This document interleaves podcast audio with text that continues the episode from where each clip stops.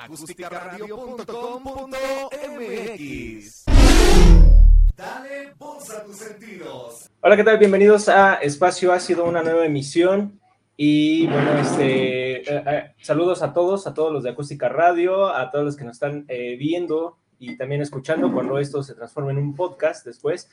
Eh, recuerden seguirnos en todas las plataformas habidas por haber. Tenemos Acústica Radio en Instagram, Facebook, Twitter. Eh, también tenemos, eh, nos sigan también en la página de Espacio Ácido en eh, Instagram, Twitter y Facebook. También eh, YouTube, también por ahí nos pueden. YouTube. YouTube. eh, podcast, Spotify, Deezer, Apple Podcast, etcétera. ¿Ok? Y pues dele manita arriba ahí, dele me gusta a todas las páginas, también Sol Violeta, Aloha Colors y Espacio Ácido ahí en todas las plataformas, ¿ok? Bueno, Bien. pues estamos aquí como, pues contentos porque tenemos a dos invitados. Bueno, dos noticias. Una, pues queremos comentarles que aquí nuestro amigo Víctor se va a integrar con nosotros. Es un placer. Bienvenido. Pues va a complementar aquí el equipo de Espacio Ácido para que podamos debatir de una forma como, pues distinta, ¿no? Cada uno es una personalidad, una línea, todo completamente diferente y entonces yo creo que sería como padre escucharnos, ¿no? Y también tenemos de invitado, si ustedes vieron el post de Espacio Ácido, pues tenemos de invitado a nuestro amigo Osvaldo. ¿Cómo estás, Osvaldo? Bien, bien, gracias. Gracias por la invitación. Es un placer estar compartiendo con ustedes este. este no, al este contrario, espacio. gracias a ti. Es, es un honor tenerte aquí. Yo sé que estás súper ocupado, que tu agenda está súper apretada y que te diste un tiempecito para nosotros, de verdad te lo agradezco mucho. Y este, bueno, Osvaldo es historiador. Entonces, digo, trae ahí una trayectoria súper interesante que me encantaría como, como decírselas, pero dice que, que no quiere que exageremos. Pero yo quisiera que tú te presentaras, Osvaldo. A mí me gustaría presentarte, pero sería más interesante que tú te presentaras. Platícanos un poquito de ti, así como muy breve.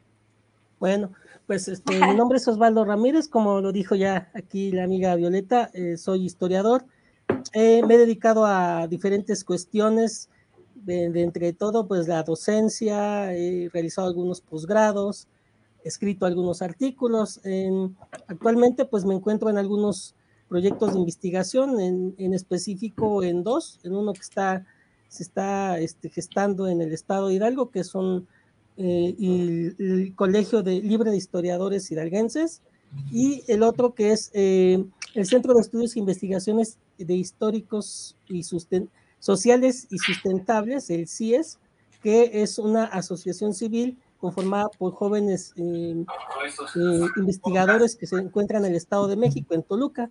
Y bueno, mi trabajo ha sido diverso como, como lo puede eh, permitir este, esta pandemia, lo puede permitir también este, este país. Eh, ha estado enfocado sobre todo, como lo dije, a la do- docencia, un poco a la investigación. Actualmente pues me dedico a, a escribir una columna eh, de opinión en la página web de Cuadratín Hidalgo los lunes. Estoy dando clases eh, virtuales en, en unas instituciones y pues bueno, eh, apurado también haciendo algunos posgrados y cosas que, que se pueden hacer ahorita que uno está en pandemia. Y bueno, eh, les agradezco la invitación. En, en realidad, bueno, eh, la, la, formación de historiador como, como tal a todos nos las dan siempre eh, pues eh, matizada con diferentes temas.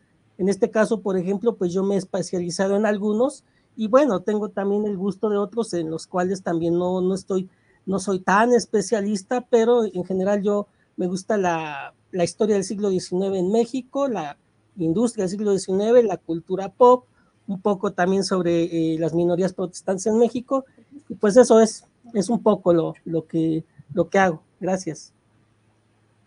Pues muchas gracias Osvaldo por presentarte y bueno, ahí tienen un poquito de lo que ha hecho nuestro amigo, de lo que es y bueno, no sé si vieron, si recuerden el tema de este de programa del día de hoy es este consecuencias psicológicas o psicosociales históricas de una pandemia, ¿no? Tampoco quise poner que pandemia, porque justamente por eso invitamos a nuestro amigo.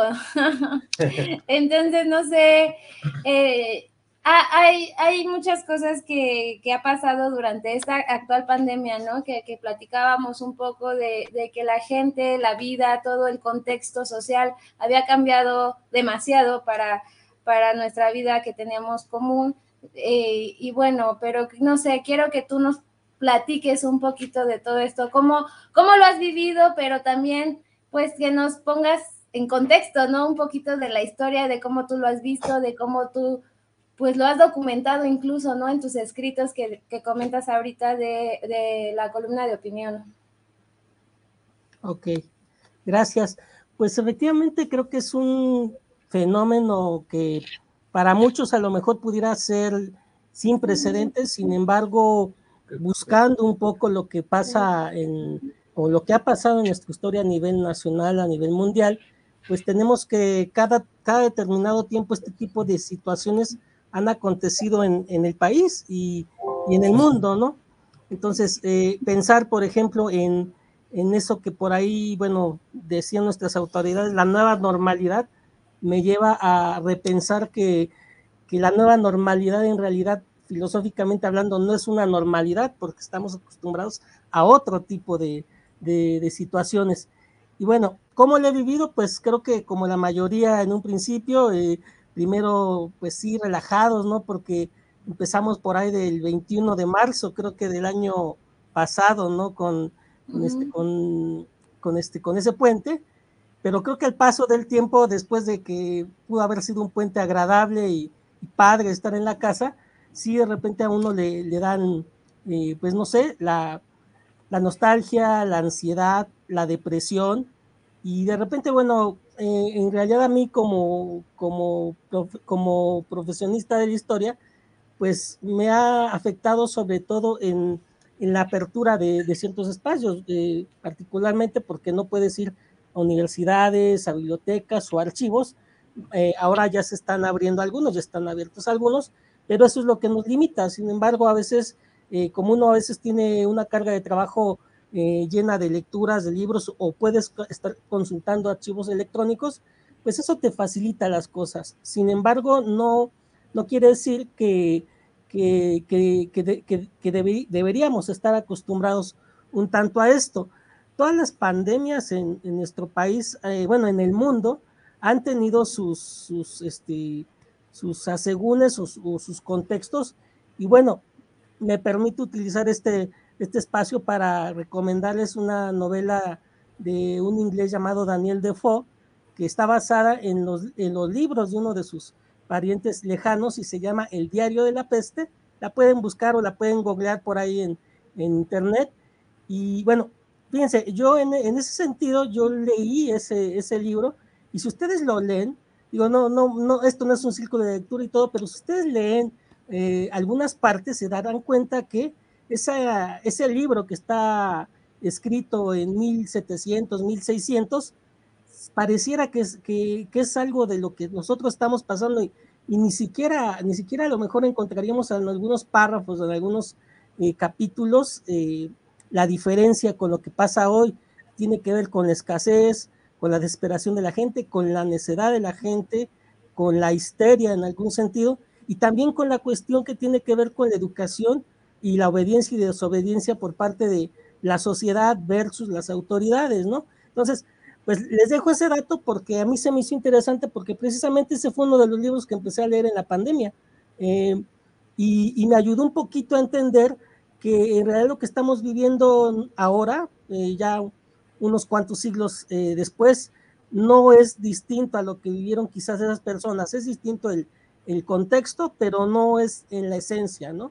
Lo mismo, por ejemplo, si hablamos de eh, cómo se vivió la gripe española, que tampoco es, eh, bueno, es mal llamada la gripe española aquí en México a principios del siglo, del siglo XX, y que bueno, también se vivió y se, y se conjugó con el desarrollo de la Revolución Mexicana, y precisamente en la Ciudad de México y en el centro del país afectó grandemente. Las crónicas, por ejemplo, comentan que en ese entonces no había, tan, no había nada de comer, incluso hasta tenían que sacrificar a sus propias mascotas para poder comer las personas, ¿no? Entonces, eh, bueno, eh, en, en, ese sentido, bueno, eh, esos ejemplos que yo estoy retomando es para que también eh, nosotros como sociedad, como, colectivo, eh, seamos conscientes de que, uno, creo que las cosas al paso del tiempo, al paso de los siglos, pudieran mejorarse y esto puede ser una oportunidad para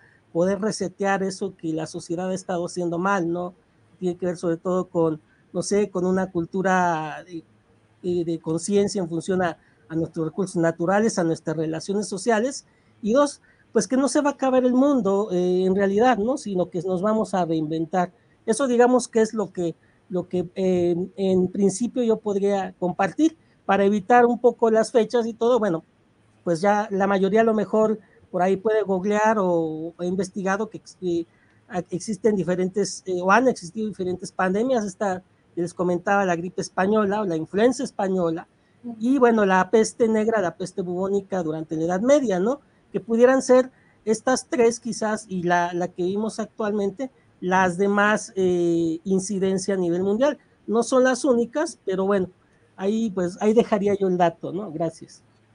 Ok, muchas gracias. ¿Algo que quieran comentar ustedes? yo creo que este, tanto como la historia, así como mencionas, eh, que se reinventa eh, a partir de como, por ejemplo, es como reiniciar, ¿no? Reiniciar desde las normalidades, nuevas reglas, eh, incluso la cultura empieza a modificarse a, través de lo que pasa, eh, por ejemplo, lo que fue la peste negra, pues eh, a lo mejor empezó lo que es la, cultura de la higiene, ¿no? Que se empezaron a bañar, que a lavar las manos, de hecho, este, había, había, leído una parte donde, es que no recuerdo el doctor, que se supone que había un doctor que, que recomendaba que se lavaran las manos, y que no era algo pues típico, o sea, hoy en día pues a lo mejor es algo esencial, pero anteriormente se, se recomendara que se lavaran las manos, o sea, no era obligatorio y eso eh, salvó muchas vidas porque identificó que pues obviamente nosotros tocamos pues que, no sé, vamos en la calle y hay este, bacterias en las paredes, en el, suelo, en el transporte público, entonces eh, en esa época pues eh, creo que la higiene era bastante precaria entonces, eso hacía que se enfermaran las personas y este doctor eh, simplemente recomendaba, pero hasta que ya hizo su investigación bien, pues se comprobó de que pues salva bastantes vidas el simple hecho de lavarse las manos. Entonces, creo que hoy en día eh, esta parte de que el cubrebocas, el gel antibacterial, este, pues a lo mejor ya... Antibacterial que no tiene nada que ver con el virus, que es el COVID, ¿no? Pero sí. quería hacer el paréntesis, perdón. Perdón. Este, no sé, por ejemplo, antes, pues, bueno, aquí en México pues se da mucho, ¿no? De que el saludo de mano, de beso, el abrazo. Entonces hoy en día pues también como que sí se llega así como a, a pasar de que quiere saludar a alguien, pero la otra persona también como que tiene ese, ese ese miedo a lo mejor, ¿no? De, ay, pues quién sabe dónde haya estado esta persona, ¿no? Me voy a contagiar de algo. Entonces yo creo que estas, estas, este, estos patrones, pues muy arraigados aquí en nuestra cultura, eh, posiblemente se empiezan a modificar, pero yo creo que eh, es, es, que es muy, es muy este, interesante porque, por ejemplo, en la pandemia, bueno, cuando fue lo de la influenza, igual fueron dos semanas y creo que estaba lo del gel también que te lavan las manos, pero, nadie hizo caso en ese momento. Ajá, nadie hizo caso, pero no, tampoco había tanta, eh, con los cubrebocas, creo que ahí no se mencionó mucho. Y yo recuerdo que estuvo como un año y medio y todo siguiendo como las reglas, ¿no? Ibas a, un, este, a la escuela y que te tenías que echar el gel. Ibas a... ¿La influenza? Sí, la influenza. Eh, ibas al metro y también que el gel, ¿no? Entonces de repente pasó el año y medio o, o el año y de repente todo volvió a ser igual, o sea, ya no ponían el gel, este, ya, no te, ya no te obligaban a, casi casi, ¿no? Así lavarte las manos antes de o bañarte o desinfectarte ahí para que entraras a algún, este, algún, algún recinto, pero hoy en día pues sí es, es obligatorio que tanto en el metro, en transporte público, en, en tiendas, ¿no? en oficinas, pues tengan el cubrebocas y, y, no sé cuánto tiempo, ahorita que ya estamos en luz verde ¿no? Que, sí, verde, verde sandía. No sabemos si, este, cuánto vaya a durar esto, ¿no? Esta, esta normalidad de que, ah, ok, el cubreboca se me olvidó y pues ya. De repente a lo mejor vamos a ir perdiendo esa costumbre otra vez hasta que vuelva a pasar otra cosa. Entonces yo creo que esta parte de reinventarse culturalmente, o sea, sí es bueno porque el año pasado pues muchas personas se reinventaron, perdieron trabajos, perdieron familiares y, todo esto pues eh, fue como de golpe para todos.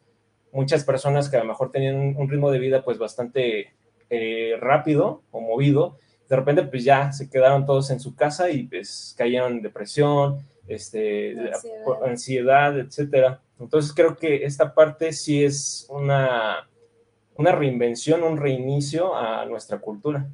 Pero aparte de que es un una reinvención forzosa, o sea, ni siquiera es porque yo quiera, desde la perspectiva psicológica, cuando tienes un despertar, una reinvención, reinvención, perdón, cuando tienes este, esta parte de querer hacer las cosas, el deseo de hacer las cosas tiene que nacer de ti. Aquí fue algo social, algo forzado, ¿no? Me aislaron, porque así tenía que ser, porque socialmente me dijeron que tenía que aislarme. Y eso causó justo, ay, perdón, eso causó las consecuencias eh, psicológicas que, se están viviendo ahora, que están saliendo. Y es muy, muy curioso y es muy interesante esta parte porque las consecuencias van, depende del ciclo vital o depende de la etapa en la que se encuentren o nos encontremos. Por ejemplo, los niños tienen consecuencias distintas a los adultos mayores, a los adolescentes, ¿no? A los, creo que a los niños y los adolescentes son los que le han pegado más esta parte de las consecuencias, porque en realidad ellos no entienden qué está pasando.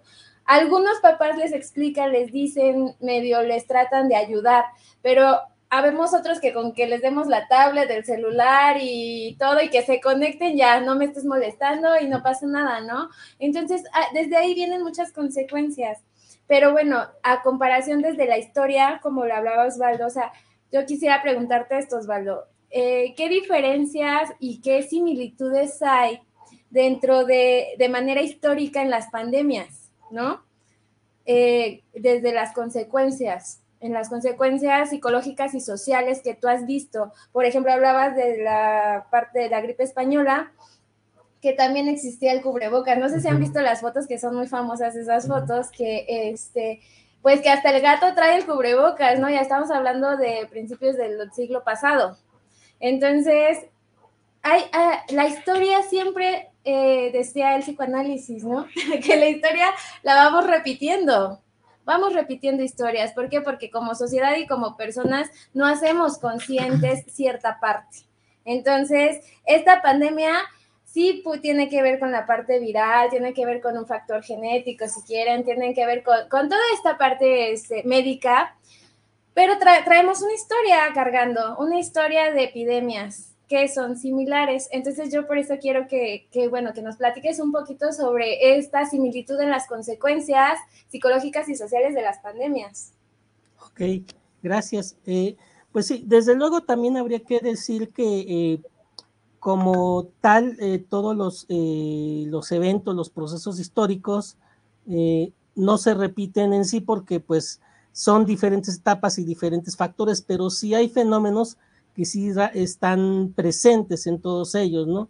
Uno de estos tiene que ver un poco con esa mm, eh, mesura, ese miedo, ese descontrol a lo desconocido, incluso a algo que se enfrenta el ser humano como individuo y como ser social, y que, y que también lo, lo pone en, en, vilo con su propio entorno, generando una serie de problemáticas.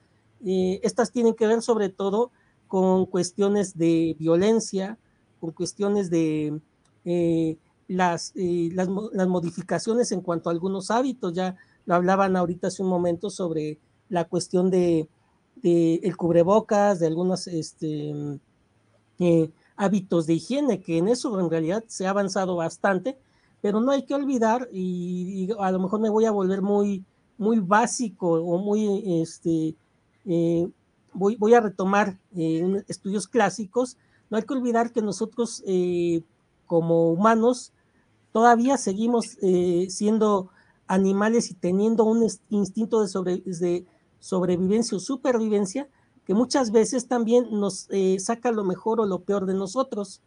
en este caso, por ejemplo, si hablamos de algunas constantes que, pudiera haber, por lo menos, no sé, en la gripe pasada, en la, en la gripe de, del siglo, del siglo XX, la gripe de la influenza española, y la, el COVID ahora, pues eh, con, con, sus diferentes matices, creo que algo que nos debiera preocupar en la sociedad es eh, cómo manejar la cultura del ocio y los pasatiempos, porque si bien eh, ya hablaban ahorita de, de, la cuestión de de que efectivamente los niños, los, los adultos mayores son los que más han, han, sido afectados, también hay que hablar un poco de los jóvenes y de los, eh, y de los adultos jóvenes o adultos maduros, porque eh, actualmente la tasa de, de, suicidios está subiendo gravemente, ¿no?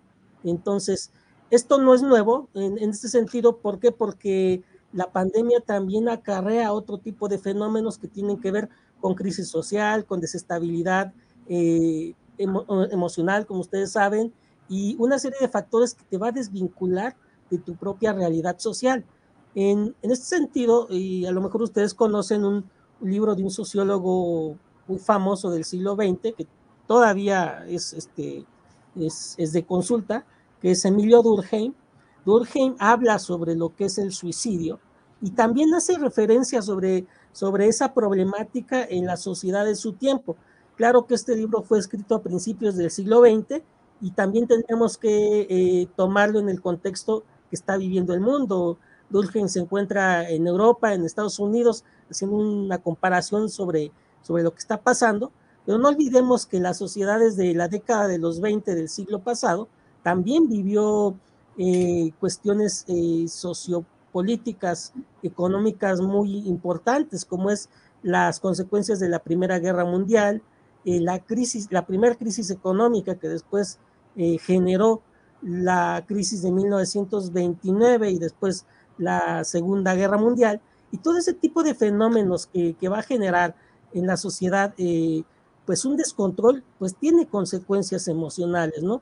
este tipo de consecuencias eh, y, que, nos preocupa o que debería preocupar es la cuestión del suicidio y sobre todo también, bueno, si apelamos que hoy en día nosotros eh, como, una sociedad urbana, aunque, aunque no, en, no, en su totalidad, porque bueno, hablamos solo de los que están en las ciudades o, o en medios suburbanos, estamos acostumbrados a lo mejor a reinventar ciertos eh, patrones de entretenimiento, pero a veces eso ya no basta y, y, si a eso le conjugamos, por ejemplo, los fenómenos que estamos sufriendo ahora, que es la incertidumbre económica, el subempleo, la inseguridad, entonces sí genera, sí genera preocupación porque si no se atiende este tipo de cuestiones a, a la brevedad y, y, por ejemplo, en este caso yo, yo me atrevería a decir que se considera ya como un, un derecho de salud pública la estabilidad emocional, la, eh, como ¿cuál le pudieran decir ustedes la, este, que, que así como, por ejemplo, eh, existen, no sé, eh, trabajadores eh, sociales, que ya sea un derecho o que ya se, se institucionalice por medio de las autoridades, eh, que existan psicólogos para manejar esta situación, ¿no? Que esta situación sería importante también que la manejaran porque finalmente la sociedad eh, somos un ente en conjunto con diferentes eh, fenómenos y factores que, debemos de, de, de, estar conscientes que si no funciona cierto, cierto sector, pues infortunadamente pues vamos a tener una tasa de suicidios, una tasa de violencia eh, elevada, ¿no? Y bueno, y, si a esto también le ponemos también un poco la, la cuestión de que la tecnología ha venido a beneficiar, pero en, si no es muy, si no es, eh, si no es encaminada positivamente, también perjudica, eh, y me refiero sobre todo también a la procrastinación que se tiene sobre todo en redes sociales, en juegos, y lo que también puede generar emocional, psicológica, psicomotrizmente, ese tipo de cuestiones, ¿no? Pues también va a generar un retroceso a lo mejor en, en la psique o en el conocimiento de las futuras y las presentes generaciones. Entonces, esos quizás sean los retos más, más importantes que a los que se debe, a los que se enfrenta esta sociedad y que no y que obviamente pues hace 600, 700 años o hace 100 años pues no estaban presentes, ¿no? Ahora tenemos un avance y podemos decir que la pandemia o los espacios ya pueden estar controlados por medio de nuestras autoridades o por medio de, de, quienes están restringiendo eh, el entrar o no entrar a una biblioteca o a un auditorio, pero, eh, siempre, pero siempre van a existir otros, otros fenómenos que preocupan. Y a mí en realidad, bueno, ahí sí, eh, yo comparto, eso creo que, que, que, preocuparía un, tanto lo que es la inestabilidad emocional que puede causar esta, esta pandemia ¿no? en, en, estas generaciones. ¿no? Así es, y creo que también eh, se necesita bueno, no sé, igual que tú pienses, ¿no? Igual eh, creo que a través del, de la historia se ha, ha, renacido, ha reiniciado toda esta parte de la cultura, pero en este caso creo que el, el sistema, que, digamos el, el, sistema de la parte psicológica, eh, creo que ahí esa, esa parte, que se me palabra, que esa, esa, parte de la psicología tiene, tiene, sí, tiene que reestructurarse, bueno, es una pregunta, ¿tiene, tiene que reestructurarse esa parte o, o, es suficiente con lo que ya se tiene para afrontar, digamos, esta situación de, de esta nueva situación más bien, que, que, pues ya nos ha afectado a todos? ¿Se tiene que reestructurar o es suficiente con lo que se tiene? Pues ahora sí que que yo les, les echaría la bolita a ustedes como, como psicólogos, a la psicóloga que está ahí presente, creo que, creo que tendría que reestructurarse y creo que tendría que llevarse eh, como una problemática importante para nuestra sociedad actual, ¿no? Que se reestructure, sobre todo también, eh, yo, yo comentaba hace un momento, eh, en el acompañamiento y en el derecho a que ya sea un beneficio que tú tengas eh, directamente en el hospital la, atención médica hacia este, de psicólogos, de psicoanalistas, de psiquiatras, no sé, eh, porque bueno, eh, si bien existe, no está al alcance de todos en realidad, ¿no?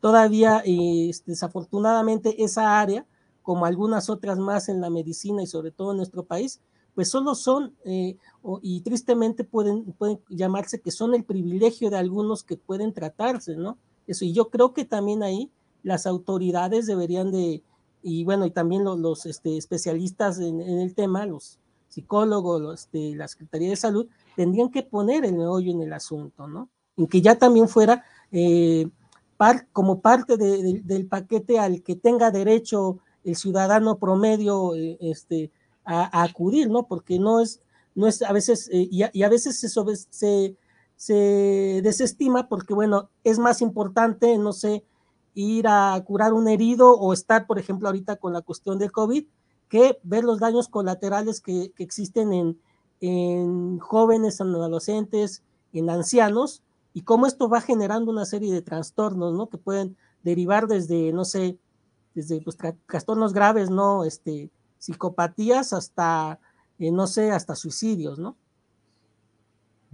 Sí, creo que también, como mencionaron, la tasa de suicidio eh, pues ha aumentado bastante y, y, bueno, a través de la historia creo que también ha afectado eh, ciertos grupos, ¿no? Por ejemplo, no sé, la peste negra, pues obviamente la gente este, que vivía en las calles, ¿no? Que pues eran creo que los primeros en, en, morir, ¿no? Por la mordedura de ratas, la higiene, comida podrida, etcétera. Ahora eso es muy curioso, perdón que te interrumpa, pero es como interesante esa parte porque, porque en la peste negra esa era la población vulnerable, ahora la población vulnerable es distinta, ¿no? Exacto. Y entonces nos damos cuenta en los estudios a, a raíz del COVID que eh, la población de calle es la población excluida, la población no atendida y la población que nos enferma, por supuesto. ¿Por qué? Porque no tiene el recurso de enfermarse. Es un fenómeno muy curioso. ¿Por qué? Porque los que están encerrados, los que están en, en cuarentena, los que están en su casita, eh, son los que se enferman. ¿Por qué? Porque les llegó comida de de este, sí, comida están, rápida, ajá, o sea, no, no quieren, se aíslan de todo y bueno, curiosamente son los que más se enfermaron. Los que están allá afuera, los que viven en calle, esta población es la que no, no hay. Y como estaba comentando, no tenemos infraestructura en salud mental para atender a las personas y bueno, tampoco en la parte médica, los hospitales estaban a reventar, eh, los, los médicos estaban cansadísimos, estaban agotados, todo personal este, sanitario estaba, estaba agotado, está ¿no? Todavía. todavía. Entonces, no había esta parte para atender el problema. Y bueno, la solución fue aislar a la gente sin pensar en las consecuencias justo psicológicas, donde hablabas del suicidio, que también me parece una parte súper interesante. Ahorita que, que, comentaste a Durkheim, se me hizo como eh, una perspectiva ad hoc, porque justo habla él de que el suicidio tiene que ver con la parte social. Para que tú tomes la decisión debe de haber estas variables sociales que te llevan al suicidio. En cambio, desde la perspectiva psicológica, tiene un poco que ver la parte personal y es ahí donde choca la parte social con la psicología, ¿no? Pero estamos viendo en la pandemia que no, que no es algo tan personal, que es algo realmente social, porque no me dejan salir, porque no me dejan comunicar, porque no me dejan hablar. Porque tú hablas, este Osvaldo, de que tenemos redes, de que tenemos internet, de que tenemos este, cosas para hacer en casa, ¿no? O sea, si no salgan, no hay problema, tenemos cosas que hacer. Pero estamos hablando de una clase social distinta. ¿Qué pasa con la población de calle? ¿Qué pasa con la población? Por ejemplo, yo tengo cinco hijos y vivo en un cuartito y no tengo internet, ¿no? ¿Y cómo le hago para que se conecten a sus clases? O sea, es, es, algo ilógico. Creo que también pasó mucho en esta pandemia las políticas públicas que cambiaron, que dijeron, bueno, ahora se tienen que conectar a clases, sí, pero ¿cómo me voy a conectar si en mi pueblo ni siquiera hay luz? ¿O cómo me conecto si ni siquiera tengo acceso a un teléfono smart o, bueno, ni siquiera tengo televisión? Dijeron que las clases en la tele, ¿no? Entonces, ah, nunca sí. se pensó en que eh, vivimos en un país desigual, en desigualdad, justamente. Sí. Entonces, no tenemos este acceso y entonces justamente la pandemia se ve o se mira como para gente de una clase social específica, Estándar. porque los pobres no se enferman, sí. los pobres no son atendidos y los pobres ni siquiera figuran en los números y en la estadística, ¿no? Bueno, yo creo que es lo que yo eh, he visto. Sí, sí, porque son grupos de, que están bastante eh, expuestos, ¿no? Por ejemplo, la gente que de situación de calle, todas, todas estas personas eh, creo que o, o, no, o son rechazados incluso para entrar a algún hospital, ¿no? De que, ah, una, una pequeña gripa, ¿no? No, es que tú no puedes pasar así porque, pues, este, viene sucio o no tienes zapatos, etcétera, porque luego así ha pasado de que gente que, que simplemente va por medicamentos, desde el, ahora sí que el, el, guardia no los deja pasar, ¿no? Al hospital, al centro de salud, por la forma en que va vestida, ¿no? Incluso pues, hasta el mismo olor, porque a veces una, una vez tocó, sí, una vez me tocó, yo estaba en el centro de salud y entró una, una señora que, bueno, no, no, no estaba en situación de calle, pero sí se veía pues algo descuidada en su, en su vestimenta y así. Y, y de repente, pues, eh, el guardia le dijo, no, es que no puedes pasar, no, pues, ¿por qué? Yo tengo aquí mi carnet, tengo mi sitio y todo eso. No, es que, este, no le dio una, una razón pero todos veíamos cuál era, ¿no? O sea, no le quería decir que porque olía mal y no, y no lo dejaron pasar hasta que salió el doctor por ella y la, ahora sí que directamente la metió al consultorio, pero fue así, entonces ahora una, ahora una persona en situación de calle eh, que está realmente expuesta a todos estos riesgos de COVID, de gripas, infecciones, no etcétera, no, a veces no se enferman. No, no, es a veces, de, de verdad, Ajá. yo o, o, He no, o no sabemos. En población, en no calle, y te, te, puedo decir no eso. No, no, sabemos que, bueno, a ver. Sí, puede ser, o no sabemos, que, que, se enferman. Ajá, o no sabemos, ¿no? Porque en cierta parte creo que no se cuenta también eso, ¿no? De que, ah, pues es en situación de calle y pues quién sabe qué les pase, ¿no? Por eso, por eso digo, eh, la pandemia es incluso eh, clasista. Sí.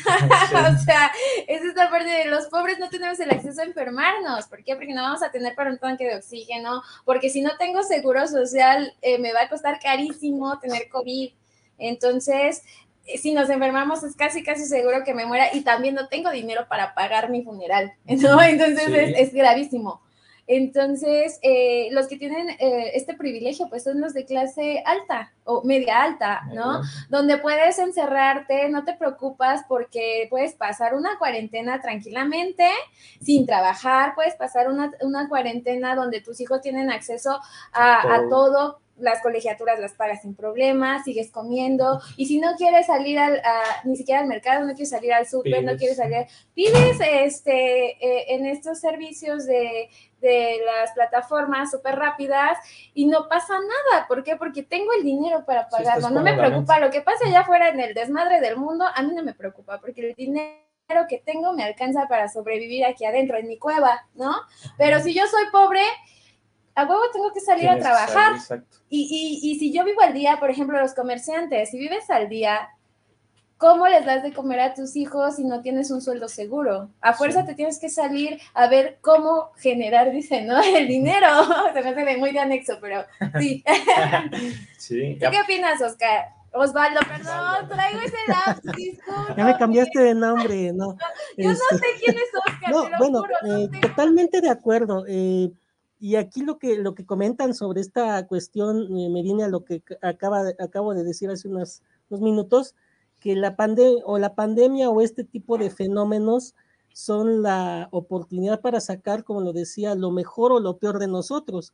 Desafortunadamente, esa es la parte peor, triste y penosa, ¿no? La cuestión del racismo, la cuestión de la exclusión, pero fíjate que, fíjense que no es una cuestión de hoy, o sea, si nosotros igual revisamos las fuentes, nos vamos a archivos, a documentos, a libros, pues vemos que eso también pasaba o ha sido un, una tendencia eh, general en, la historia del desarrollo de la humanidad.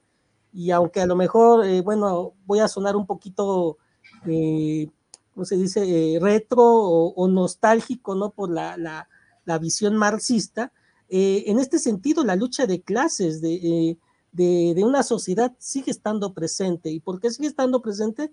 Porque si yo les comentase, por ejemplo, que, que durante la Edad Media, durante la peste igual, los que tenían la capacidad, que eran comerciantes o burgueses, de trasladarse a otras ciudades que no estuvieran llenas de, no sé, de, la peste y que pagaban grandes cuotas o, por uso de violencia, pasaban villas y este, incluso eh, se llevaban aparte de su, si no a todos, aparte de su servidumbre, mientras que los campesinos o los que tenían menos oportunidades les tocaba quedarse a sobrevivir, a resistir en las aldeas, en las villas, ¿no?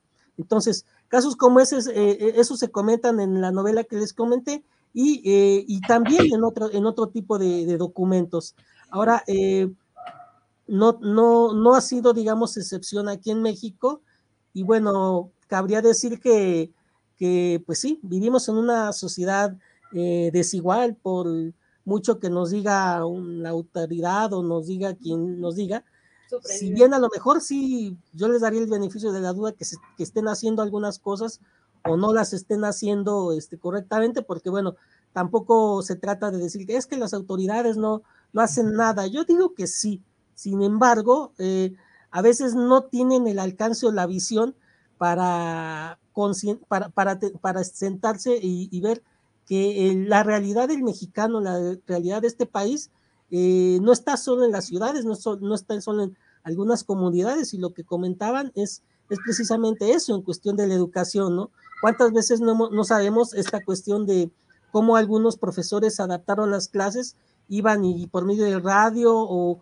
o monitoreaban por medio de, este, de camionetas con, con internet, o está la otra, la triste realidad en donde no hay acceso eh, de internet para el docente y el docente se tiene que ir a un cerro y desde allá está casi, casi dando la clase o grabándola para que algunos alumnos tengan esa, este, esa retroalimentación. Está el otro caso, por ejemplo, de, lo que comentabas eh, sobre las personas que tienen eh, muchos niños y que a lo mejor nada más tienen acceso a una computadora, a una tablet o a un celular, y entonces a la hora de las clases pues quién se rifa para quién, a quién le urge más, ¿no? Al, al niño, al joven o al adolescente, ¿no? Que se les empalman las, las horas, ¿no? Y, desafortunadamente aquí, pues se va a sacrificar a más de la mitad, ¿no? Y esto, pues, eh, también pues está acarreando y va a acarrear también un grave rezago educativo, ¿no? Entonces, eh, también, también es cierto que por el lado, del lado de las zonas suburbanas, urbanas, este, es, esta cuestión, aunque está a lo mejor medianamente resuelta, también está eh, infortunadamente eh, eh, llevada de manera muy responsable por algunos papás que de repente prenden la computadora y están ahí y dejan al niño y no saben si, si está llevando la clase o no le está llevando. y incluso, bueno, hay, hay más fricciones también en ese sentido, ¿no? con, con la familia adentro. Y una cosa también importante que, que no, este, creo que no hemos comentado es también cómo los índices de violencia familiar también han subido en, este, en esta pandemia, ¿no? Cómo, cómo eso también tiene, tiene, tiene un foco rojo para pensar cómo estamos como sociedad para que en una, en una familia que a lo mejor no se veía más que a las seis de la tarde o los fines de semana completa, ahora que se han, se han dado a la tarea de que tienen que estar en casa todos, pues chocan, eh, chocan en los espacios y también generan ese tipo de violencia, sobre todo eh, la violencia de, los hombres o la violencia de, los adolescentes, ¿no? A sus padres, qué sé yo. Entonces, son toda una serie de fenómenos para los cuales eh, nuestro país o nuestras autoridades creo que no, no lo dimensionaron de manera, de manera este, real, ¿no? De repente sí son, se conforman con, con algunos datos o, con algunas estadísticas y cierran o, se voltean de lado cuando ven es otra realidad, ¿no? Esa es otra realidad que tiene que ver mucho con, con la, la, cuestión de que si, si en un poblado al que no ha llegado ni la luz, ni el drenaje, no sé, ni el agua, mucho menos va a llegar el Internet. Entonces, ese tipo de cosas a las que, a las que no se dimensionan, y también viene, viene, también la otra cuestión, la cuestión de, por, el medio, por parte del sector educativo o el sector docente, del subempleo y de, y de cómo, por ejemplo, también, bueno, a los, los que están agremiados a instituciones federales o instituciones estatales, creo que no tienen en realidad mucho problema como docentes, ¿no?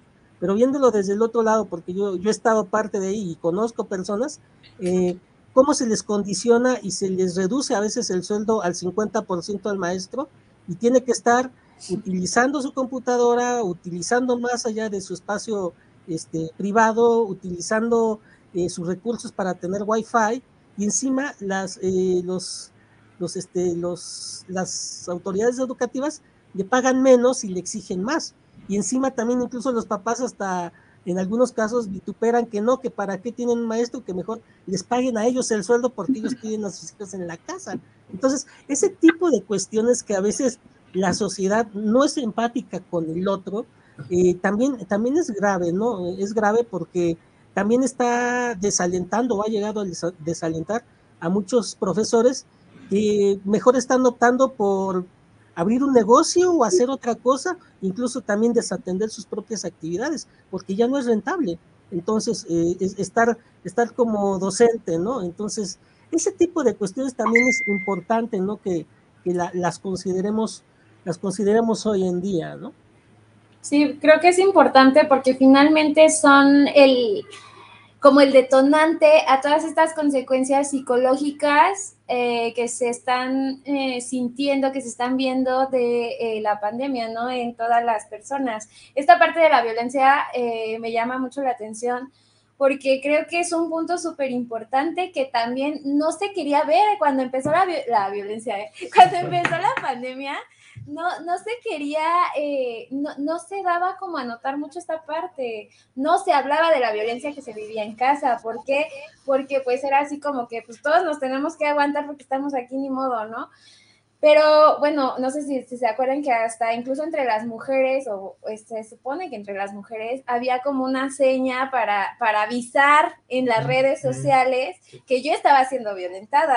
¿Por qué? Porque pues era tanto el estrés de la familia, era tanto el estrés de la misma convivencia. Sí, o sea, que, que no nos aguantábamos y bueno, empezaba esta parte, pero pues las autoridades y toda esta parte no era visto, era así como que, ay, bueno, te aguantas porque eres la mujer, ¿no? Y porque es tu casa y pues a dónde corres pero bueno, se fue viendo y se está, se está empezando a hablar, pero es algo de lo que se está minimizando, pero es un factor muy importante de lo que generan esta, eh, estos este, factores de estrés, de depresión, de ansiedad, hablabas un poco de histeria por ahí, eh, o de todos estos trastornos que se están generando ahora. Y ahora decimos, bueno, ¿por qué me siento de la chingada? ¿Por qué, este, ¿por qué estoy tan mal? ¿Por qué me duele la cabeza todo el día? Pues si revisamos nuestra cómo hemos vivido esta parte de la pandemia, pues creo que todos hemos vivido o pasado un poquito de estrés o pasado situaciones eh, fuertes ante esta pandemia, ¿no? No ha sido algo tan, tan placentero. Es que aparte como la situación de adaptarte a una nueva situación, o sea, es, bastante, a lo mejor, estresante, porque el, adaptarte a dar clases ahora en línea, desde un celular, desde la, desde la tablet, la computadora, etcétera, o sea, no es algo que a lo mejor nos hayan enseñado, ¿no? En, la escuela, como de, bueno, ¿y ahora qué? ¿Dónde lo prendo? ¿O qué tengo que descargar? ¿Qué aplicación? ¿No? ¿Sí me escucho? ¿No me escucho? O a lo mejor pues ya tenemos un celular pues ya viejito y pues apenas ahí, ¿no? O sea, se traba. Hay que invertir en otro, ¿no? Sí, entonces, hay cosas que ya no dependen tanto de nosotros, sino ya son cuestiones que pues, o sea, tiene que aprender uno y adaptarse a todo. Y otra de las cosas creo que, que también no se, no estaba, digamos, a lo mejor México estaba preparado para, para esta situación de la pandemia fue de que pues no estábamos educados ni desde el kinder, desde la primaria, como de, a ver, tienen que hacer esto en situación de pandemia, ¿no? O sea, ¿quién se iba a imaginar que nos iba a tocar una pandemia? Si no sabemos qué hacer en un temblor, creo que no, o sea, no estamos preparados para muchas cosas. La, la parte cultural de México creo que es así de, vamos a hacer todo a chingue su madre, ¿no? Si hoy estoy enfermo y no quiero ir a trabajar, bueno, ya, o sea, es como, como al día, vivimos al día, vivimos esta parte como de intensidad, no tenemos la parte de prepararnos, de tener eh, un plan B para las cosas. Siempre tenemos esto, pues si pasa, qué chido, y si no, también. Pero, pues te digo, o sea, e, es, es, real, o sea, lo vimos en la parte del sismo del 19 de septiembre del 17, que, que fue terrible porque justamente no estábamos preparados para un sismo que nos vienen diciendo desde el 85, cómo, cómo hacerle para cuando suceda. Imagínate de algo que ya nos digan, algo que, que, ni nos pasa, gente que creo que no sabía ni siquiera qué significaba pandemia. Pandemia, ajá, exacto. Y aparte, por ejemplo, ese del temblor, eh, esa parte del 2017, o sea, fue el mismo día del 85, ¿no? Entonces en la mañana se hizo un simulacro. Se hizo un simulacro en la mañana. Y todos, ¡ay, no, qué hueva! la verdad, sí. Entonces, Ahora este, esto de adaptarte a estas nuevas reglas, normalidades de una pandemia que jamás nos dijeron cómo actuar, cómo comportarte ante un encierro de ya casi un año y medio, o fue casi un año y medio, de, convivir con las personas, o sea, a lo mejor podrían haber dicho, no, pues ciertas actividades, ¿no? Para a lo mejor desahogar ciertas partes de tensión que había, ¿no? Entonces creo que eh, en sí después de esto, una reestructuración en la parte psicológica, creo que sería bueno, pero ya pensando en, esta situación ¿no? de la pandemia, que creo que ya es algo pues de esta época y que, puede, volver a pasar con otra enfermedad. Y como mencionaste, que las pandemias pues, no, no son todas igual. Entonces, puede que haya una a lo mejor que nos encierre un mes, pero ya sabes qué hacer, ¿no? A lo mejor fue poco tiempo lo que te vas a quedar encerrado, pero ya no va a ser un año como en esta del COVID, pero ya sabes qué hacer qué actividades puedes hacer, cómo, cómo adaptarte a dar clases, cómo hacer tu trabajo desde casa. Son cosas que ya así como que ropas en caso de emergencia, ¿no? Aquí está el manual para sobrevivir a la pandemia. Entonces creo que sí se tiene que enseñar y educar a, digamos, a las nuevas generaciones y también, bueno, a todos, ¿no? Pero a partir de, de, estos años, yo creo que se tiene que hacer algo así como un pequeño manual, ¿no? De qué hacer, aunque pues pasen años, ¿no? Y que vuelva a pasar otra pandemia, pero ya sabes qué hacer. ¿No? Podríamos, o sea, sí se podría documentar como precedente, como decías, no se va a vivir igual o no se vive igual. Yo decía, se repite en el sentido de la dinámica social y, y de cómo se mueve la, la, parte psíquica de la gente. No, bueno, no en sí como la pandemia igual, ¿no?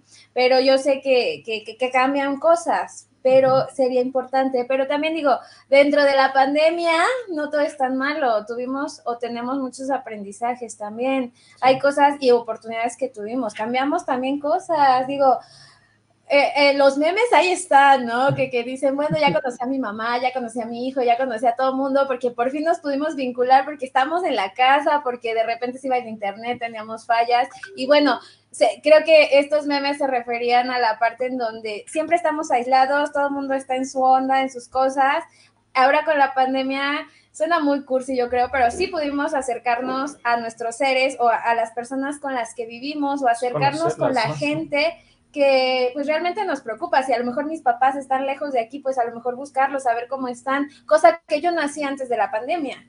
Entonces, creo que esta parte de recuperar vínculos también es algo que nos dejó la pandemia y es algo muy padre, porque eso también nos va a dejar eh, o nos puede ayudar para combatir incluso estos síntomas. Eh, psicosomáticos que genera la pandemia o que generó la pandemia, ¿no? Puede ser como, como algo interesante por ahí. Sí, y aparte creo que esto de la, o sea, el, vínculo que se tiene, el ser sensible o como se empáticos con las personas, eh, eh, creo que una parte, una, no sé, la mitad, se portó pues con mucha resistencia a eso, porque eh, era la gente que salía sin cubrebocas, que andaba por afuera, salía a, a fiestas, las fiestas COVID, ¿no? Entonces, eh, había mucha gente que, no se portaba empática con la situación y las personas que estaban por otro lado, las personas que sí tenían ese, ese sentimiento de empático de, no, pues no voy a visitar a mis papás, ¿no? Este, porque puedo contagiarlos, o, este, no, salúdame de lejos, porque pues, no sé, ¿no? Incluso las festividades, perdón, eran a través de las videollamadas, digo, Ah, sí. estamos haciendo esto igual por, Sí. la parte de la prevención, ¿no? O sea, sí, todo eso ha cambiado, nuestras festividades, nuestras entrevistas, nuestros modus, este, Los de- conciertos, ¿cómo cambiaron? O sea, los Horrible, que llegaron a hacer, sí, ese que, que- tu cubículo y ya ahí, ¿no? Ya estás ahí eh, disfrutando del concierto, ¿no? O sea, ya, ya a lo mejor, quién sabe, ¿no? Como habíamos mencionado al principio de que a lo mejor este, ya en dos años, pues todo, todos ya vuelven a, a saludarse bien y este, sin cubrebocas, etcétera.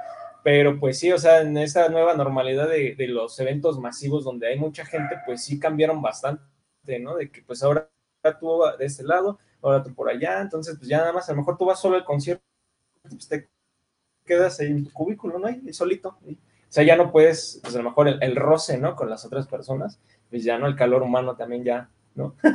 Todo eso pues ya creo que se está quedando en el pasado y también afecta pues mucho el, la parte del comportamiento psicológico de las personas, ¿no? Bueno, yo quisiera regresarme un poquito, básicamente desde el inicio, porque no me dejaron ni hablar. No, pues tú no nos ya, ya estaba nada interrumpes. más acá. Así, así como que, interrúmpenos. Mira, eh, hablan muy, muy, mucho, Bueno, pero hablan muchos temas interesantes e importantes acerca dentro de la pandemia, ¿no? En la etapa de pandemia, o incluso antes de la pandemia, antes del sismo, antes de todo, existían también temporadas de, de esta parte del suicidio, ¿no? Lo que es en, en épocas navideñas, donde hay más gente solitaria, donde hay más gente que no cuenta con una familia y por ende hay, hay aumento, ¿no? Y en esta época de pandemia existe, ya pasó una temporada y aumenta más, ¿no? Eh, Este, bueno, este, estos niveles. Pero hay una parte muy bonita que quisiera tocar con ustedes, que quisiera manejar un poquito, porque hablaban también acerca de, bueno, esta parte de, no, es que eh, estas decisiones son más sociales. La psicología habla acerca también de un triángulo, ¿no? El ser humano sí es social por naturaleza, pero también somos eh, biológicos y psicológicos, ¿no? Esta parte nos influye mucho y más aquí en México que no respetamos, que, no vemos más que egoístamente por parte de nosotros. Si, si le pasa a alguien más en su casa, pues está chido, ¿no? Pero que no pase en mi casa. E- Esta parte no manejamos la responsabilidad, o más bien la, la cadena de responsabilidad social, ¿no? Si, por ejemplo, un chico eh, de 16 años va a tomar un bar y lo deja entrar el cadenero nada más por el simple hecho de, de generar dinero, pues al cadenero no le va a importar, no es empático con que eh, vaya después en estado de ebriedad a conducir y tenga un accidente, ¿no? Y eso influye en que pueda tener problemas con otra, con otra familia, ¿no? Entonces, esta parte empática, porque creo que ya estoy hablando como la del coral blanco, porque lo primero, lo primero que se gastó en la pandemia del año pasado, en el año pasado, fue el papel higiénico. Sí, Estábamos pensando más eh, en ese tipo de situaciones que en qué voy a comer, o en cuánto va a durar, o en cómo tengo que reaccionar ante una, un- ante una crisis de ansiedad, ¿no? Por ejemplo. Y sí, se, se debe de reformar esa parte de, de educación psicológica, vaya, también de, de- por parte del Estado. Sin embargo, ¿qué estamos nosotros haciendo como psicólogos, ¿no? Para educar a la gente desde casa, ¿no? porque muchos se van por la parte de, no, es que la pandemia vino por el pasito perrón. Tú, "Ah, Porque se comieron el murciélago. probablemente sí, no vamos a ahondar en causas, pero ¿qué podemos hacer en este preciso momento? Debemos de, de actuar debido a la reducción de riesgos, ¿no? De cómo no, bueno, de cómo mantener limpias la- las, las casas, ¿no? Cómo mantenernos limpios, cómo, cómo mantener a las otras personas seguras, tanto familias como, como otras personas del trabajo, ¿no? Laboral, escuela y demás. Sin embargo, hubo, hubo casos en donde no salían y aún así se infectaban. O hubo casos en donde iban por, no sé, se rompían un codo y les ponían que tenían COVID, ¿no? Entonces, ¿qué tan, ¿qué tan grave fue la situación? No lo sabemos realmente, pero sí sabemos que hubo muchísima desinformación. Como lo comentaban con este tipo de redes sociales, con, con el entretenimiento y demás, se nos va, nos enajenamos y no estamos eh, pisando los pies en la tierra, ¿no? Pues sí, creo que, hay muchísimas cosas eh, y lo más rescatable o lo más interesante creo que es esta parte. Nosotros creo que somos un equipo de personas eh, dentro de las ciencias de humanidades, ciencias sociales y que qué estamos haciendo justamente, pues no para evitar dejar algo en la gente y para pues para que por lo menos vivamos una pandemia o vivamos el contexto que estemos viviendo de una manera distinta, ¿no? Como dice Víctor, eh, yo recuerdo igual, la gente empezó con compras de pánico a lo cabrón. O sea, no sabíamos por qué, no sabíamos para qué, pero dijeron, se va a acabar el papel y todo el mundo fue por el papel, el gel antibacterial carísimo. Este, bueno, fue una locura al principio de la pandemia, como lo comentaste. Porque nadie sabía cómo reaccionar. Exacto, porque nadie nos da esa información y nos tenían en la angustia y en la incertidumbre. Aparte de que somos irracionales por esta parte consumista que tenemos, ¿no? Exacto. Creo que de, de todos lados venía esa desinformación, ¿no? De que si era o no era, si llegó o no llegó, y pues el gobierno luego nomás te decía, sí, todo está bien, ¿no? Pero de repente ya te, cierran todo y dices, bueno, o sea, ¿cómo puedes decir que está bien todo si ya cerraste? Y ya habíamos tenido un pre con lo de la gasolina, ¿se ah, acuerdan cuando este, dijeron que no iba a haber gasolina cuando estaba el señor Peña Nieto aquí en el poder? Este, nos dijeron, no va a haber gasolina y toda, toda la gente se abarrotó, o sea, eran las 3 de la mañana y las gasolineras llenísimas, ¿no? Entonces, si se dan cuenta, eh, no es la cuestión de la pandemia, sino es la cuestión justamente social y psicológica que que, tenemos en una cultura mexicana y, y, como dices, ¿qué estamos haciendo o qué podemos hacer? no sé, tú Osvaldo, dinos, ¿qué, qué, qué podemos hacer tú como historiador, nosotros como psicólogos? pues para, para prepararnos y para seguir en este camino con, con la gente, ¿no? ¿Qué, ¿Qué, le podemos decir o hacer a la gente para que pues no, no sufra tanto de estas crisis. Que lleve un encierro sano, una pandemia. Pues no tanto, mira, yo la verdad eh, no sé qué tan sano sea, pero, pero la parte del encierro sí fue como... Terapéutico. No, no fue terapéutico, para mí sí me dio mucho a dudar.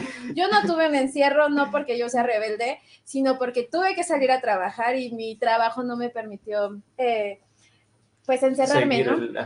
pero, pues, eh, sé que la gente sí tuvo que hacerlo, pero no es, no sé, regresando como a esta parte, tú como que, que ¿qué ves en esta parte de, tú como historiador, nosotros como psicólogos, todos en la parte de, humanidades y parte social, ¿qué podemos hacer para, para pues, nuestra gente, ¿no? Que, pues que finalmente trabajamos para ella.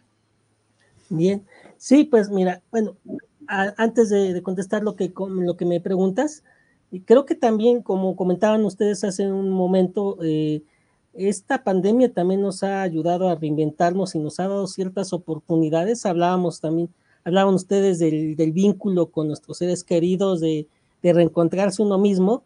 Yo también pudiera decir que, otro de los factores a, los que nos ha acercado, bueno, ha sido por, por este medio, no solo compartir con ustedes o con personas de otros, de otros este, estados o de otros países, sino que incluso también eh, en la educación, por ejemplo, la educación eh, ya, ya, no, ya no hay una vuelta para atrás. Si bien a lo mejor vamos a volver ya en una totalidad, en un, en un año o en unos meses a, las aulas, creo que la educación híbrida llegó para quedarse, ¿no? llegó para quedarse por lo que puede proporcionar para ciertos sectores, los sectores en posgrado, los sectores privados, que te permiten tener al alcance este, ciertos beneficios de los que no tenías anteriormente. Simplemente por decir algo, Hoy en día te puedes escribir un curso, no sé, con un profesor en España y lo vas a tomar desde aquí y lo vas a acreditar y no necesitas ir allá. Ahora, estaría padre ir para allá, pero el punto es, por ejemplo, la cuestión de los costos y los gastos, ¿no? Que es una de las cuestiones también ahí que, que yo veo que por parte del sector educativo y sobre todo algunos, algunos sectores, yo hablo de más del sector profesional, creo que ahí ya, ya, no, ya no hay una vuelta para atrás, ¿no? El sistema de hibridación educativa creo que llegó para quedarse y tendremos que adaptarlo de, ciertas maneras, ¿no? Y estar también eh, expectativos a, que esta pandemia no va a acabar hoy, no va a acabar mañana, como no lo ha acabado ninguna pandemia, este, nunca, o sea, la peste negra, la peste bubónica duraron de cinco, de dos a cinco años en algunas villas, La, la gran diferencia en entonces en relación a ahora es que no eran una sociedad de consumo y, demasiado abierta como la de nosotros, que estamos eh, vinculados y ya por ejemplo ahorita nos llega un Twitter o nos llega un, este, una historia de, Instagram de lo que está pasando en el otro lado del mundo. Anteriormente esas sociedades, esa era su gran, su gran eh, ventaja, que eran sociedades que estaban, eh, digamos que más inmersas en un contexto y eso también frenaba, frenaba, pero hacía más lento también el proceso de recuperación. Ahora estamos ah, totalmente a, lo contrario. ¿Y qué es lo que, lo que, a lo que nosotros eh, como historiadores, científicos sociales y humanistas pudiéramos apelar? Pues a, hacer conciencia desde nuestra trinchera. Hace un momento hablaban sobre la, la cuestión del sismo y creo que también eh, ese es un ejemplo muy claro. Nos hace falta, a, veces, a veces el, el, el, que uno no lo haya pasado o el que uno se relaje demasiado nos, nos genera esas lagunas históricas, esa falta de memoria histórica en las que uno desestima ciertos fenómenos y no es porque uno viva en la en conspiranoicamente eh, en todo momento y que los ovnis y que los reptilianos, no. Pero sí de repente lo que uno debe de, de, estar consciente es qué puede pasar, ¿no? O sea, si pasó, por ejemplo, el sismo y si comentamos que a veces ahora con el del 17 no se estaba completamente parado, este, preparado, es porque la sociedad en realidad se está relajando, ¿no? Y, y ahí algo pasa, ¿no? Eh, ahí, ahí tiene que ver un poco con la conciencia individual y la conciencia social, y sobre todo también que nosotros eh, desde desde un punto de vista ya individual, no somos eh, empáticos, como decían hace un momento, y sobre todo eh, estamos, estamos centrándonos solo en, en, una parte del problema y no en todo lo demás. Entonces, quizás yo, yo dejaría en que nosotros deberíamos trabajar a, a, en función a, lo que nos corresponde desde nuestra trinchera, desde la salud mental, desde la conciencia histórica, lo que puede o lo que no puede pasar con sus diferentes asegúnes, pero eh, creo que por, por este medio es, es, uno de los medios en el que a lo mejor, aunque limitado, podemos llegar a, cierta sociedad, se puede ir haciendo una, una cadenita, porque finalmente los, los, medios virtuales, los medios electrónicos, esos son, y para eso sí, en realidad creo que sí deberían de estar funcionando o funcionan de una mayor manera, es hacer viral este tipo de, de pensamiento, hacer viral eh, este tipo de, de, problemáticas, generar a partir de esto, pues una conciencia, no sé, al otro lado del país, al otro lado de, de la ciudad, ¿no? Eh, que, que, anteriormente a lo mejor no lo estimaba, ¿no? Yo sé que a lo mejor suena un poquito utópico, pero creo que eh, es, es a lo que nosotros pudiéramos apelar y bueno, y seguir cuidándonos y estar preparados porque bueno, así como, como nunca, nunca se está lo suficientemente preparado, pero creo que aquí tiene que ver más con una cuestión de empatía y de educación, más allá de la responsabilidad o de la infraestructura que tenga o no tenga el país, también tiene que ver con eso, ¿no? Entonces, las sociedades latinoamericanas creo que todas padecen de lo mismo, la sociedad norteamericana, la estadounidense padece de otras cosas, las europeas de otras, pero creo que quizás a lo mejor a donde nosotros deberíamos de ver reflejado eh, y difícilmente nos parecemos a ellos, es en, en, cómo las sociedades asiáticas asimilan este tipo de problema, ¿no? Desde hace unos, un momento, unos años en, en, Corea, en Japón, pues ya la nueva normalidad se utiliza de otra, eh, eh, en función a, a, otros fenómenos a los que ellos vivieron, la gripe aviar y el SARS, y la polución que tienen sus ciudades, pues los ha obligado a, a, otro, a generar otro tipo de, de, este, de, de conciencia y otro tipo de eh, normalidad en la sociedad. Pues básicamente sería eso, gracias. Nada más para terminar aquí, pues espero este, pues te la hayas pasado bien en este verdad, espacio ácido. Muchísimas gracias. Muchas gracias. O sea, gracias. No, nos diste mucho, otra perspectiva. Digo, finalmente nosotros somos psicólogos, ¿no? Y la perspectiva que traemos, pues, es un poquito distinta. Y lo que tú nos, nos diste, pues, nos abre otro panorama. De verdad, muchísimas gracias valoramos tu tiempo y pues te agradecemos. ¿Hay, ¿Hay, un lugar, un espacio donde te podamos seguir, alguna página o algo así por el estilo? Mm, bueno, está en construcción. Ahorita, eh, en realidad, lo único que, que yo estoy, este, eh, como les decía, yo, yo tengo una pequeña columna editorial en, en, los días lunes que sale sobre notas de opinión de diferentes temas en, en la página de Cuadratín del Estado de Hidalgo y también hay un proyecto colectivo de historia de, sobre diferentes eh, perspectivas de la historia y de las ciencias sociales en nuestra página de YouTube junto con otros colegas que se llama Cliomaniacos, eh, youtube.com, por ahí la buscan y es donde básicamente hacemos eh, charlas, preguntas y, y, algunos debates sobre diferentes temas históricos o de índole social. Ya nos despedimos ahora sí. Yo estaba preguntando que si tú nos autorizabas, pues iba a subir la, la nota del día de hoy, bueno, para que pudieran conocerte, pudieran leerte y bueno, de ahí ya, este, pues, buscarte. ¿no? Claro que sí. Botón, con nosotros, espacio en Facebook, Instagram, eh, Twitter también, uh, Sol Violeta, Spotify, Aloha Colors. Sí, no se les olvide Sol Violeta y bueno, ahí en Espacio Ácido pues estamos publicando. Por ahí también que nos mande Osvaldo la referencia otra vez porfis del, del libro que nos recomienda y lo subimos a Espacio Ácido por si quieren consultarlo. Sería muy interesante también que pudiéramos este pues darnos una vueltecita en ese libro, ¿no? Pues muchísimas gracias Osvaldo. Gracias, Osvaldo. Nos estamos gracias. viendo. Gracias por ahí a Donay también por estarnos conectando, que está detrás de los Nos vemos al próximo Muchas lunes. gracias, Sol Violeta. Bye. Bye.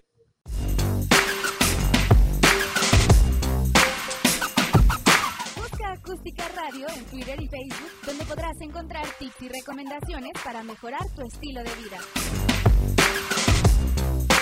Acústica Radio, dale voz a tus sentidos.